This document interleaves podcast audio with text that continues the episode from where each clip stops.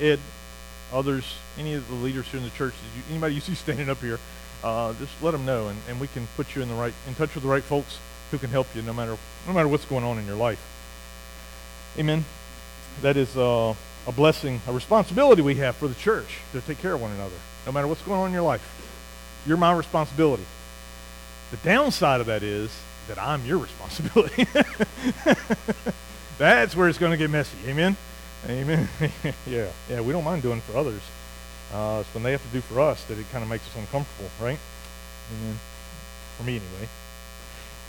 I, I went away this week to, to went to Michigan, flew up, flew back. But on the way back last night, I went to, before I went to go to the airport, I checked my flight and it had been delayed. you ever had that experience? I'm sure we all have. But I get to the airport and it wasn't the, it was a, the connecting flight, so it wasn't the first flight. First flight was on time. It was the connecting flight that had me delayed, so I didn't get in until really early Saturday morning. Um, but how I got to thinking as I'm sitting there, how hard it is to wait when you have some place that you'd rather be, right? I mean, at two o'clock in the morning, there were a lot of places I'd rather be than than than waiting, than wanting to be there, right? I wanted I wanted to already be there. That time of waiting, man, it's hard. It doesn't really matter I guess it does matter what you're waiting for, but I remember as a kid, I couldn't wait to grow up, right? I couldn't wait for Christmas. I couldn't wait for all these things that now that they've happened, I'm like, oh, I wish they'd slow down, right? At the time, though, we, we can't wait. And, and even still, even as an adult, when uh, occasionally when I have to wait, it's hard. It's hard waiting. Uh, the test result. You know, I had a friend that had a, a biopsy, and he had to wait for like two weeks I'm like, how? That is awful to like tell somebody, uh, we'll, we'll be in touch, and, and it's going to be in two weeks. I'm like, what? That's the kind of thing you got to be able to turn around like fast, I'm thinking. But no, they want to be sure, and whatever the tests they have to do, it takes some time sometimes. We don't want like to wait. None of us do. Here we have in our walk through the, the, the, the book of Acts, and I probably got a, a, clicker up here somewhere, don't I, Brad? I don't know where it is. Oh, on the, on the baptistry font. The place I'd never find it. Thank you. Thank you, Ed. And I just want to say uh, thanks to Ed because uh, we found out last night that Janet wasn't going to be here, that she's sick. So Ed said, oh, yeah, no problem. Uh, oh, yeah, no problem, Ed says. Uh, so, so aside with that, any of you who have musical gifts, musical talent in any shape, form, or fashion, it doesn't matter if you played spoons when you were a kid. Come on, join, join in the party. It's fun, I promise uh, please let them know, let me know that, that doesn't matter what your skill level is. I know that during Advent, the, the choir is going to be singing. So if, if you like to sing, come on. Come on and join. Join in the fun. It is, I promise. I promise. I woun't lie to you about that. Maybe about waiting, but tell you you're not going to have to wait to see you've already like, is he going to get back to the point? You were already tired of waiting, right? That's how we are. Today we're in the studying the book of Acts, walking our way through. We're in Acts chapter 2. If you want to follow me, we're in a uh, probably one of the most controversial areas of the book of Acts. Uh, and I'm not one to shy away from a little bit of controversy. So uh, we're going to dig in to see what happened here. What, what was so controversial, right? If you have your, you brought your Bible with you, I encourage you to, to open it up and join me. Acts chapter 2, we're going to read the first 12 verses, 13 maybe, but first 12 verses anyway. It begins. When the day of Pentecost came, they were all together in one place. Suddenly, a sound like the blowing of a violent wind came from heaven and filled the whole house where they were sitting. They saw what seemed to be tongues of fire that separated and came to rest on each of them. All of them were filled with the Holy Spirit and began to speak in other tongues as the Spirit enabled them. Now, there were they were now there were staying in Jerusalem God-fearing Jews from every nation under heaven. When they heard this sound, a crowd came together in bewilderment because each one heard their own language being spoken. Utterly amazed, they asked, Aren't all these who are speaking Galileans? Then, then how is it that each of us hears them in our own native language? Parthians, Medes, Elamites, residents of Mesopotamia, Judea, Cappadocia, Pontus, and Asia Phrygia, Pamphylia, Egypt, and parts of Libya near Cyrene, visitors from Rome, both Jews and converts to Judaism, Cretans and Arabs. We hear them declaring the wonders of God in our own tongues. Amazed and perplexed, they asked one another, What does this mean? That's a good question for us today. What does this mean? What is this? What is going on here? What is happening? What does this mean? Great question.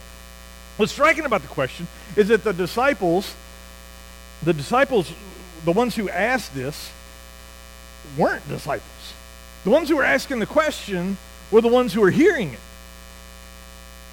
It's like the disciples were just doing their thing, but others are asking. Those who were gathered in Jerusalem for Pentecost were the ones who were asking the question here. Let me, let me back up and give you a, a pause for a minute and give you just a little background of what's, what's happening. We know this to be Pentecost, right? We always celebrate it the, the fifth or sixth Sunday after Easter. But Pente means five, so it's the fifth 10 day period after the Passover for, for the Jews. The 10th, fifth day period, 50 days after the Passover. Wasn't referred to as Pentecost, though, for them. At the time, it was referred to as the, the, the Feast of Weeks, the Feast of the Harvest. You may have heard it if you're familiar with the Old Testament. Or the Day of First Fruits. It was a harvest festival, it was a celebration. It was one of three pilgrimages where all men were required to return to Jerusalem. And Kurt, any other farmers that are here, you know that, that the fall vacation is a little better than the summer vacation. Why? Because summer, you ain't sure how much money you got. But in the fall, you're pretty sure, I got this. So we're going to treat, we're going to go out to eat a little nicer place in the fall after the harvest. Summertime, things are a little tighter. Springtime, before the harvest, when Easter, when, when Passover would be, right, in February, April, before the harvest, eh, they're going to they're gonna hang on, so they're not going to travel. But this one, this is, this is three months later two months later. This is when everybody's coming. They're going to bring the family. They're going to bring the kids. Because this one, they can, they can splurge a little bit on. So everybody's coming to this. So the, the town of Jerusalem is filled with people from all these cities, as we read. This Feast of Weeks. But not only that, it was also the, the holiday where they recognized that it was the coming of the law from Mount Sinai. If you remember back in the Old Testament, 50 days after the Passover, three months after the Passover, was when the law came down, when Moses brought the law down to the people. And this was their celebration of that event. This is how they celebrated the, the coming of the law. So here we have Jerusalem filled with people from all over, celebrating a harvest, celebrating the, the, the gift of the law, God's provision for them in every way, not just their life, the food that they would eat, but their spiritual life as well, their, their identity they're celebrating it all. And God chooses this moment to do something special. But what happened? What does this mean? Our minds are immediately drawn to this idea of the outpouring of the Holy Spirit on the people of God, right? As we read this text, that's what we think of as Pentecost, is that the Spirit of God appears like, like a rushing wind, a violent wind, like a tornado, you know, that I, I, if he would have known what a train sounded like, he would have probably written like a train in the living room. But there was no train, right? Because that's what we think of, that rushing wind. That, but there is no wind. It's just the sound of that rushing wind. How Disorienting would that be? Like the sound of a violent wind from heaven. Like tongues of fire that separated and came to rest above each one in the room filling them with the Holy Spirit, enabling them to, under, to be understood in, in different languages. This is one part of our Christian walk, I believe, that is very mysterious, right? I don't know if any of you ever think that, that this idea of, of speaking in tongues is natural, normal. It's not. It's special. Of all the spiritual gifts that God gives his people, this one, this one is more questioned I believe, more misunderstood, and more disagreed about in the church than any other gift. We're not going to spend a whole lot of time on it because the book of Acts comes back to this subject again and again and again. So we'll have plenty of time to, to dissect it as we walk through this book. But, but I'm, I'm, i will speak to it in, a, in just a moment. But, but what's amazing to me is if you just look at the text in your Bible, there's like two paragraphs, right? One is pretty short and one is pretty long. The long one is not about the Spirit. The long one is about the people's response to it. I think that's intriguing. how people responded to the Spirit moving in disciples is the thing that, that gets the most attention by Dr. Luke, who wrote this book for us. I mean, when you think about it, if we had just walked up into the room, if you and I had just walked up, right? The sound of the wind, the, the fire on people's heads, or, or what appeared to be like fire on people's heads, we would have been tempted to think the same things that they're thinking in the text. Who are these people? Aren't these the Hicks from Galilee? Aren't these the guys that, that like, just, isn't this just the guys off the boat? How is this happening? I mean, what I hear is gibberish in my ears, but, but I understand it perfectly. What is going on here? What does this mean? It's as though, and it really is, that the words that they're speaking, the words that they're speaking, have been given some supernatural presence. That their words communicate things that the ones who are speaking them don't really understand. I, I, it struck me as I was reading this text again and again this week that when was the last time where there was such a gathering of this? And I, I've been wrestling with in, in, Scripture. When, when did people gather? When did a gathering of people like this happen? And I know in, in Revelation it's promised that people from every tribe and every nation are going to gather together, right? But this text said that every, every nation under God is gathered here, like people representing those nations are gathered in Jerusalem at this time. When was the last time that happened? I had to go all the way back to the Tower of Babel when their languages were dis- disrupted, were confused, and the people were scattered. What does that tell us? I believe it tells us that, that God is undoing that. God is in the process of maybe overriding that, that confusion of language that set, was set in. If you go back and read in Genesis chapter 11, what were they doing in the Tower of Babel? Right? They were building a tower to heaven. For what? For their name. They were building it to build a name for themselves so that they would be known. That was their point. And what's God doing here? Well, because they were doing it for their own glory, God confused them and scattered them. And now God is gathering them back to, He's doing the gathering. He's simplified their language again through the Spirit. He's doing this. And what are the, because what are the disciples doing now? They were waiting upon the Lord and they were testifying about Jesus. They were filled with this because they were doing it for His glory. You see, God is bringing it all back together. And He's like, He's shouting it out right here that, that okay, we're doing a reset now. This is where it starts all over. Now you can build for my kingdom because I'm going to give you my spirit, and that's going to that's going to help you. That's going to be the way that you're going to do it is through my spirit. He's making things plain for them again. When the disciples were testifying to what God had done in Christ, not in themselves, God undoes this curse for his glory. Right? I mean, Jesus had told them that this was going to happen. In Acts chapter 1, verse 7, he had said, oh, no, I don't have it in there. He had said, it's not for you to know the times and dates the Father has set by. I'm not going to tell you when this is going to happen, but I'm doing it for my glory. The Father has done this by his authority. This is now the time of his choosing. This, this part that we're reading is the time of his choosing. In his own way, according to his own plan. The, the, the thing that they've been looking forward to is now. Is now. God draws them together, unconfuses their languages for them. But this is just the beginning.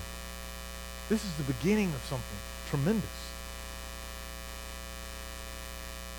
But how did it happen? How did it happen? Like, like what, what happened so that this happened? What did they do? How did they get this to, to work in their lives? I mean, they were filled with the Holy Spirit. That's the answer. But how? How? We, we want to know that, right? We want to know that so we can we can do we can participate. We can experience this same thing.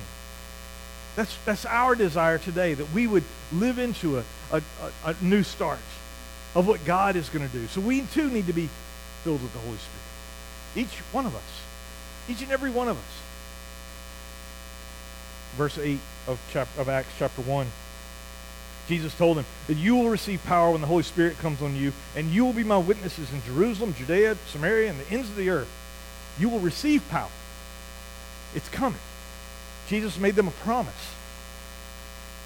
Up until this point, in the Bible, people always ask, well, where was the Holy Spirit in the Old Testament, right? Up until this point, the Holy Spirit's been at work in people's lives.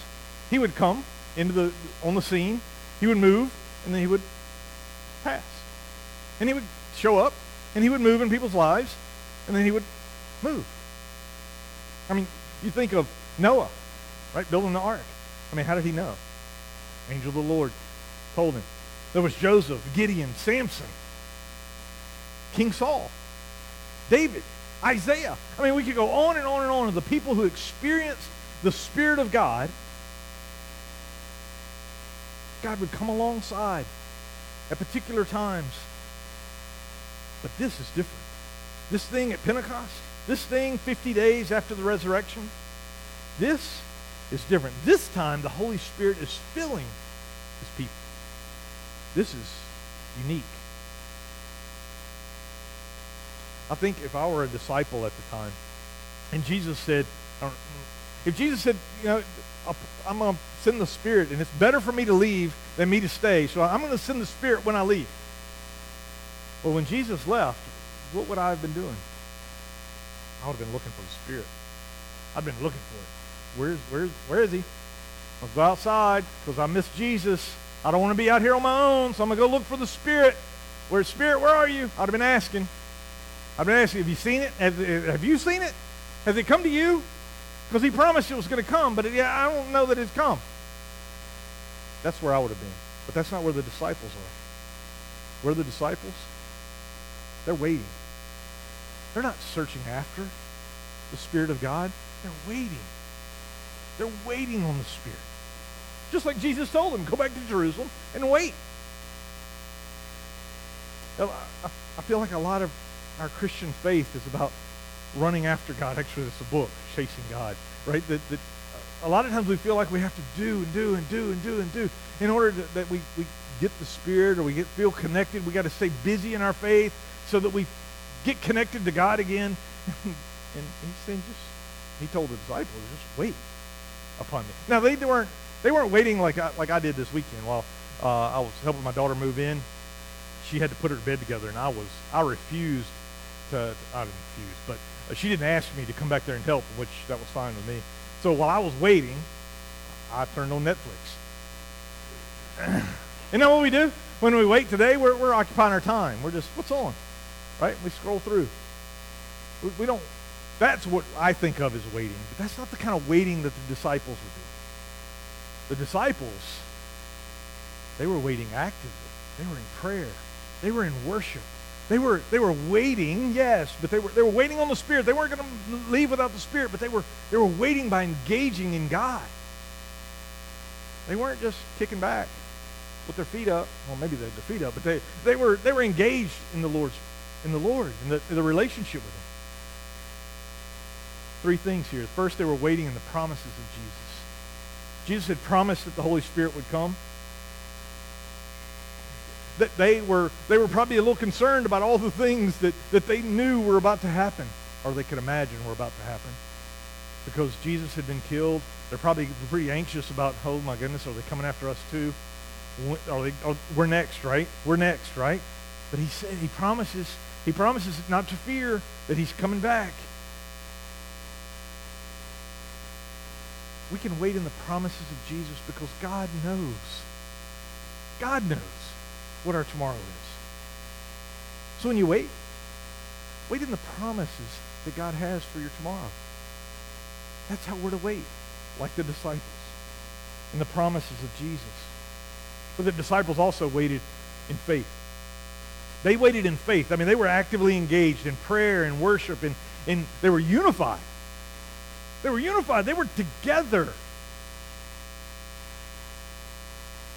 I might step on some toes, but that's all right. Uh, I love you. Uh, a couple of weeks ago, or several times, you know, we're, we're working through a merger conversations here in our churches, and we don't know how that's going to look.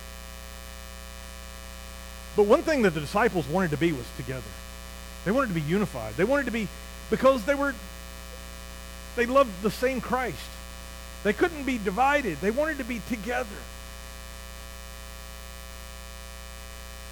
Well, so and so likes to pray this way. Fine, pray that way. I'm going to pray that. Uh, let's, okay, we'll pray that way, and then we're going to pray this way. Like, like they didn't get caught up in personal preferences, in the way they thought was the right way to do this or that. They didn't get caught up. The, the right thing was Jesus. That was it. The right thing was to wait upon the Lord, to, to live into their relationship with Him. That was the right thing. They waited in faith, knowing that He was going to keep His promises, knowing that, that He was going to do. We often wonder God's will. Right? You ever, you ever struggle with that? What is God's will for this? We often think about that. I'm, I do not know how many young people have asked. I'm sure they've asked Tom. I'm sure they've asked Mary and Clyde, like, like what, what is God's will for me right now? And, and they, what they want is, should I turn right or should I turn left? Right? That's what we. That's the kind of direction that we want from God. But what is really God's will for our lives? To be in a relationship with Him. That's really. I believe that's really it. You can go right or left. It doesn't matter. Just go with Him. Just go with Him. Go in a relationship with God. Glorify Him with your whole life. That's it. That's His will for our lives, that we would walk with Him wherever we go. Wherever we go. And that's what the disciples were doing. They felt like we should probably be doing something different, but I'm going to wait in faith. I'm going to wait in faith. I'm going to be with Jesus. And he said, wait. I'm going to wait because I know this is what he wanted from me right now. He told me directly, right? So they were fine to wait. They also waited in weakness, not confidence. They waited in weakness, not confidence. Jesus told him a couple of passages back in John chapter 14. Jesus told him, He said, All this I've spoken while I was with you, but the advocate, the Holy Spirit, whom the Father will send in my name, will teach you all things, remind you of everything I've said to you. Peace I leave with you, my peace I give you. I don't give to you as the world gives, so don't let your hearts be troubled. He's making promises. He's saying, wait, that you're going to be afraid, but don't be troubled. He says in verse 15, if you love me, keep my commands. Ask, I will ask the Father, and he will give you an advocate to help you and to be with you forever. I think this is the biggest thing. I think this is absolutely the biggest thing that holds us back from experiencing a life filled with the Holy Spirit. A spirit-filled life. I think this is the one thing that we want to operate, you and I, I mean, I'm, I'm not judging you. Trust me. I, I, struggle with this too. That I want to operate out of confidence and not weakness. I don't like doing things that I don't feel comfortable doing. Does anybody? Does anybody like putting themselves out there when like I don't know what I'm doing? How'd you feel this morning, Ed? Did, it feel good? You want to do it again? Yeah, so, so we're gonna have a hymn sing next week for Ed. You're just gonna throw him. No, we, nobody like we, we practice. We, we want to do all those things right. We don't like being thrown into stuff, right? We, we want to feel confident. And yet, God says, it's in your weakness. It's in your, Paul said it. He said, when I'm weak, then I'm strong. What he's saying is that when I'm weak and when I'm in those places where I have no resort but to rely on God, then I'm strong. That's what he's saying. And that's what the disciples were, were displaying here. I, I went to Michigan to help my daughter move. Uh, she could have invited, asked friends to help, but she said all her friends had to work or were in school or whatever, and nobody could help her. Uh, I said, well, you could hire somebody. And she said, well, you know, you going to pay for it? And I was like, no. Uh, I said, well, I guess I did pay for it because I went out there to move for her. but for her, she didn't have the money to spend on somebody to move. She didn't have friends who could help her. So what did she do? She asked her father to step in. She asked her father to step in. In her inadequacy, right, where she was inadequate to, it, it, it released something in me, my ability, my sufficiency. And I believe when we do that with when we approach God the same way, that we when we in in our inadequacy it releases. When we when we just rest there, when we wait there, when God shows up. And and we're able to do things we didn't think we could. Where we can't, he can. If we just wait. Don't, don't, don't get to a point where, oh, I can't do that. I better turn. No, no, no. Just wait. Who knows? Who knows what's on the other side of waiting? Right? We all, oftentimes we don't know what's on the other side of waiting because we don't, right? Maybe that's just me. We don't wait. We look for an alternative, a better way. Some of us are here today tired. Tired. Tired of waiting. Tired of searching. Tired of being tired. tired of things not going according to plan. So let me just encourage you with a reminder today that God moves according to his plan, not our expectations, according to his plan. He, he always has. And the good news is that he always will. That he, this is just the way God moves, according to his plan. It's pointless to chase after God, to, to chase after his power. But we can wait. We can wait on God. We can wait on his power. We can ex- wait expecting God to keep his promises. Expecting God because he will show up. That's his promise. We can wait and receive what God has for us, trusting him and his way and his will to be better than anything that we could conjure up on our own. Because our inadequacy releases God's sufficiency. So what does this mean for us today? What does all this mean for us today? Now that God has sent his spirit, what it means is that, that his spirit is here. The Holy Spirit is here for all of us. For you. For me. For every one of us. You don't need to be a special kind of Christian to, to earn his, his spirit. It's a gift. The point of a gift is that you didn't earn it. It was given to you. Every Christian is given the Holy Spirit. Every Christian receives the Holy Spirit when they're saved. I mean, there, there's a lot of disagreement about this. Some may have grown up in churches that didn't really teach it that way, but I'm just telling you what, what, the, what the Bible says. John chapter 3, verse 5 says, Very truly I tell you, no one can enter the kingdom of heaven unless they're born of water and the Spirit. You can't get there without the Spirit of God in you. You can't be saved without the Spirit of God. That's what saves us. His grace, his him being in us is what transforms us. Second, Paul wrote in 2 Corinthians 1.22, he, he said his seal of ownership on us. How does God know we're Christians? He sealed us. He put his spirit in our hearts as a deposit. That's how he guarantees what is to come by his spirit being alive in us. That's the thing that carries us into our eternity. The Spirit of God. When you when you come to trust in Jesus for salvation, you get everything. You get the gifts of God. You get, you get his presence in your life. But I don't feel it, preacher. Fair enough. I grew up in a church that, uh, that, that viewed the, the use of spiritual gifts as uh, human manifestations, right? It was, it was our effort to be holy.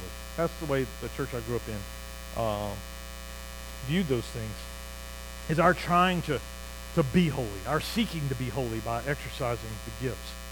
But that's not the way the Bible describes gifts, particularly the gifts of tongues. And the Spirit of God will never work against His Word, which He wrote, right? And because He won't work against His Word, we have to go to what Scripture says about the gift of tongues and every other gift. But today I want to just stop for a second and talk about these tongues because I think some of us have some misunderstandings about them. And I just want to clear that up. But like I said, we're going to spend more time on this later on in Acts, but, but right now, I know we come from all different places on our spiritual journey, right? None of us were, have, all, well, some of us have always been in this sanctuary, but, but not many of us, right? Not many of us. So I'm going to try to explain from a, a Wesleyan, from a Methodist point of view. right? Understanding that, that anything I say needs to be consistent with Scripture. So um, I'm going to take us to, if you have a Bible, 1 Corinthians 12, verse 7. I don't have it on the screen, unfortunately. oh, do I? Okay. Amen. Didn't think I did. now to each one, the manifestation of the Spirit is given for the common good. Now to each one, that's all y'all. Or all us. Right? That's that's all us. To each one, the manifestation of the Spirit is given for the common good. To one, there is given the Spirit of a message of wisdom. To another, a, a message of knowledge by means of the same Spirit. To another, faith by the same Spirit. To another, gifts of healing by the, by the one Spirit. To another, miraculous powers. To another, prophecy. To another, distinguishing between spirits. To another, speaking in different kinds of tongues. And to all, and to still another, the interpretation of tongues. All these are the work of one and the same Spirit, and He distributes them each one just as He determines. Just as He determines. Just as the Holy Spirit determines. He decides which gifts you have. But, but everybody has one. Wait. If you, if you don't, if you're not aware of the spiritual gifts that you have been given, wait. Ask God to show them to you. Ask him. He wants you to know because he's been given he's given them to you for a purpose. And you've been given it for just as he determined. Just as God decided to gift you. Years ago when I like I said, I grew up where speaking in tongues was not something that any sane normal person would ever do. Um, or want to do even, right? It was, it was not a good thing to seek that as I came to Christ, I was around some people who did, and, and I wanted that gift. I wanted to be able to do that. And so, I, how, do you, how do you get that? They said, ask. Ask. Ask God to give it to you. all right. And so I prayed. And I prayed, and I prayed, and I prayed, and I prayed, and I prayed. I, I wanted, I, I wanted that. I wanted to be able to do that. I don't know why. I, but I did. Never I, that's not a spiritual gift of mine.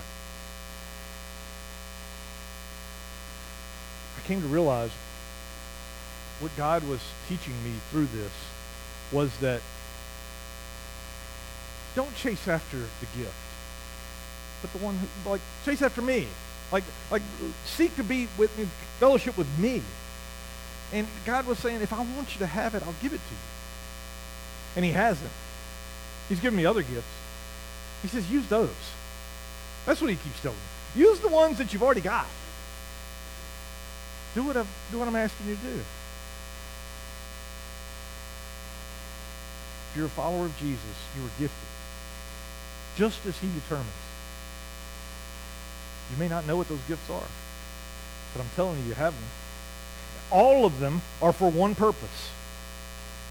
Paul goes on in, in 1 Corinthians chapter 13 to explain why we are to use our gifts. Why it's so important that we use our gifts. He explains it in 1 Corinthians 13:1. If I speak in the tongues of men and angels, but I do not have love, I'm only a resounding gong, a clanging cymbal.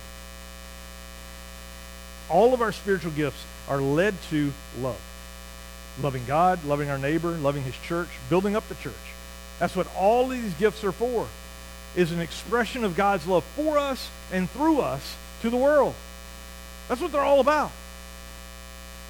I went to Mississippi State University. I'm wearing our colors today uh, because we didn't lose. we didn't play, but we didn't lose. right, Artie? Sometimes you got to take a win wherever you can get it. And but it, where I went to school, they have a, a tradition, uh, and that is the cowbell. and so if you can, if you've seen a cowbell before, I'm talking about big cowbells. I mean, mine, Michelle and I have them. They're about yay long. They're big, huge, noisy things. And if you can just imagine a stadium of however many thousand people and everybody's ringing one. Some people ring two. It is terrible.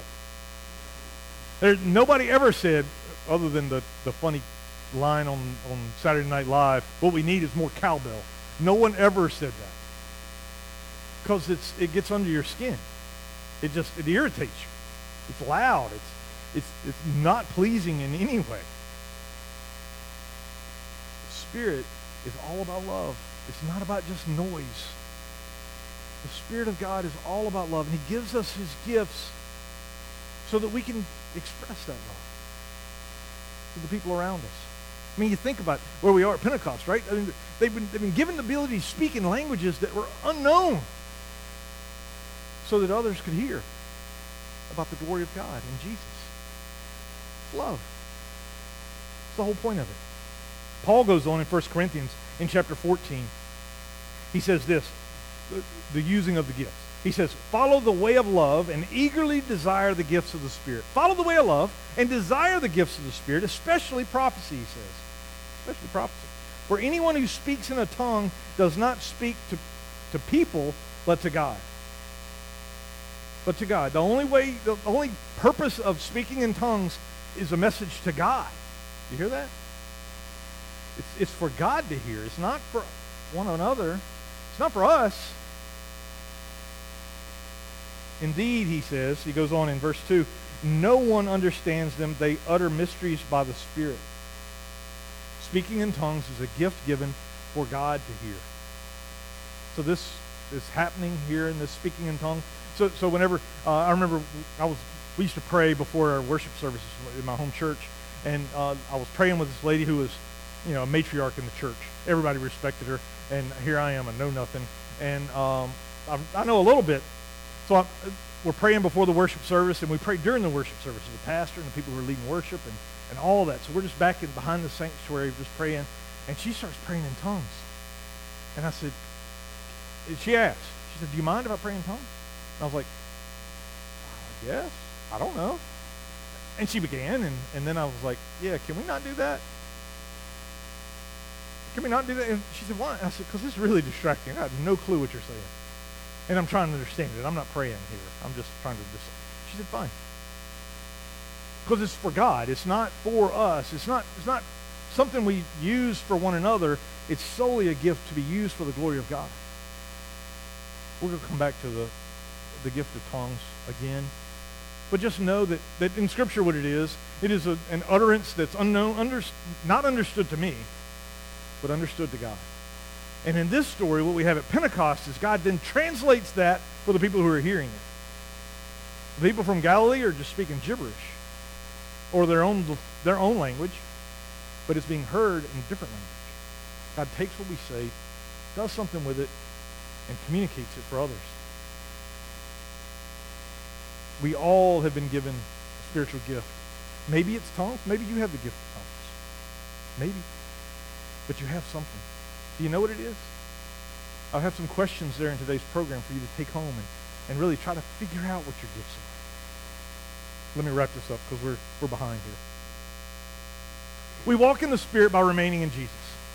Simply that. We, we, we, could, we live in the Spirit of God. We receive the Holy Spirit when we're saved, and we walk in the Spirit by remaining close to Jesus. In, Jesus, in John chapter 15, where Jesus is telling the, par- the, par- the story of the, the vine dresser and, the, and that he is the vine and we remain in him. Remain, remain, remain, remain, remain. He says over and over again in that passage. Remain in me and I remain in you. We, we walk in the Spirit of God by remaining in Christ. We receive the Spirit the moment we're saved.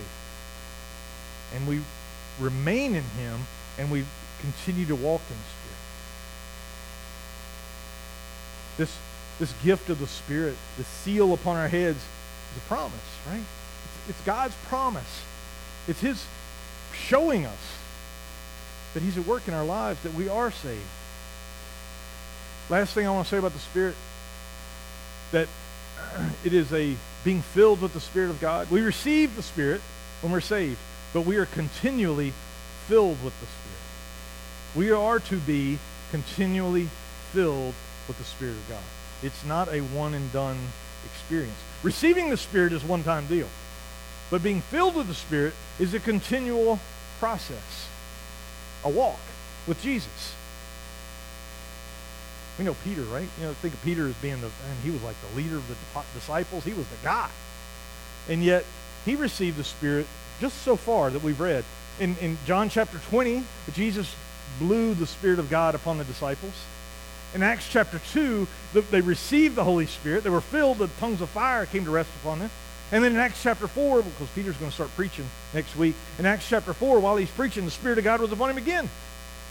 He was filled with the Spirit. Again, filled, filled, like all the time. He's receiving the Spirit of God. It, it's something that, that we are to, to, to seek to be continually filled, knowing that it's not just a one-time thing. We, we need to be continually filled and continually pouring out the Spirit of God. Work, letting it work through us. Letting it work through us. Paul wrote in Ephesians 5, he said, be continual, be, be filled with the Spirit. And, and what he, the, the language that he used is a, is a constant. Being filled. Be being filled with the Spirit. Be continually filled. Be, con, be, allow the Spirit to continually fill your hearts.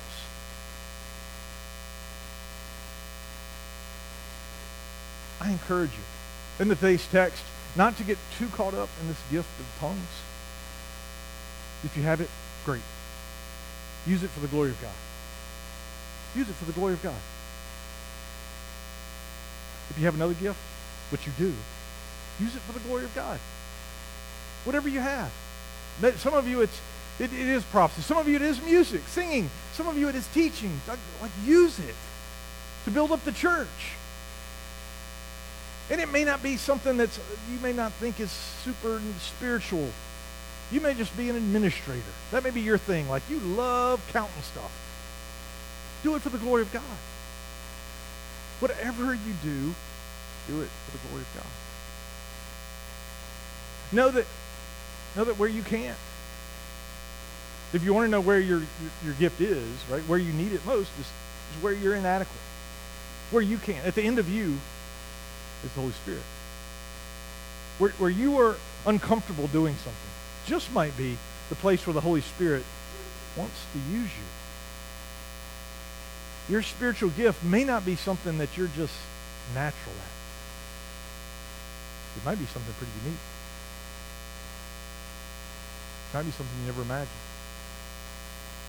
It might be something that your church is desperate for. That your community needs. Use your gift. Let's pray. God, I thank you. I thank you, God, that, that you are sufficient for all things. I ask you, Lord, that you would teach us how we're gifted, how you have created us for your glory, how you want to do things in us and through us that we can just barely imagine. Speak to us, Lord. Show us your way. We love you. Amen. Amen, amen. we have one hymn to close with. Um, but before we do, when you came in, I think everybody, you may have been given or you, may not have, a flyer um, regarding, what is, where is it? There it is. uh, the, the shoebox ministry, they're, uh, what are they calling it? What are you calling it? Uh, the silent auction bake sale. Bake sale is what I was trying to think of. Uh, that's going to be November the 11th. Uh, I encourage you, please reach out and help out, uh, be, take, a, take part. Uh, all kinds of information there. If you don't have one of these flyers, I think there might be in the, in the narthex as you leave. Uh, just pick one up, all right? Going on in the life of the church this week, I know there, there are meetings and all kinds of stuff, but, but I, the best thing we could do this week is to wait upon the Lord. To wait upon the Lord. Wait and see what he's going to do in you and through you, how he wants to gift you, how he wants to use the gifts you've already been given. If you're not sure, ask him what it is. He wants to show you. Amen? Amen. Amen. I invite you, if you would, to join us. Stand and sing.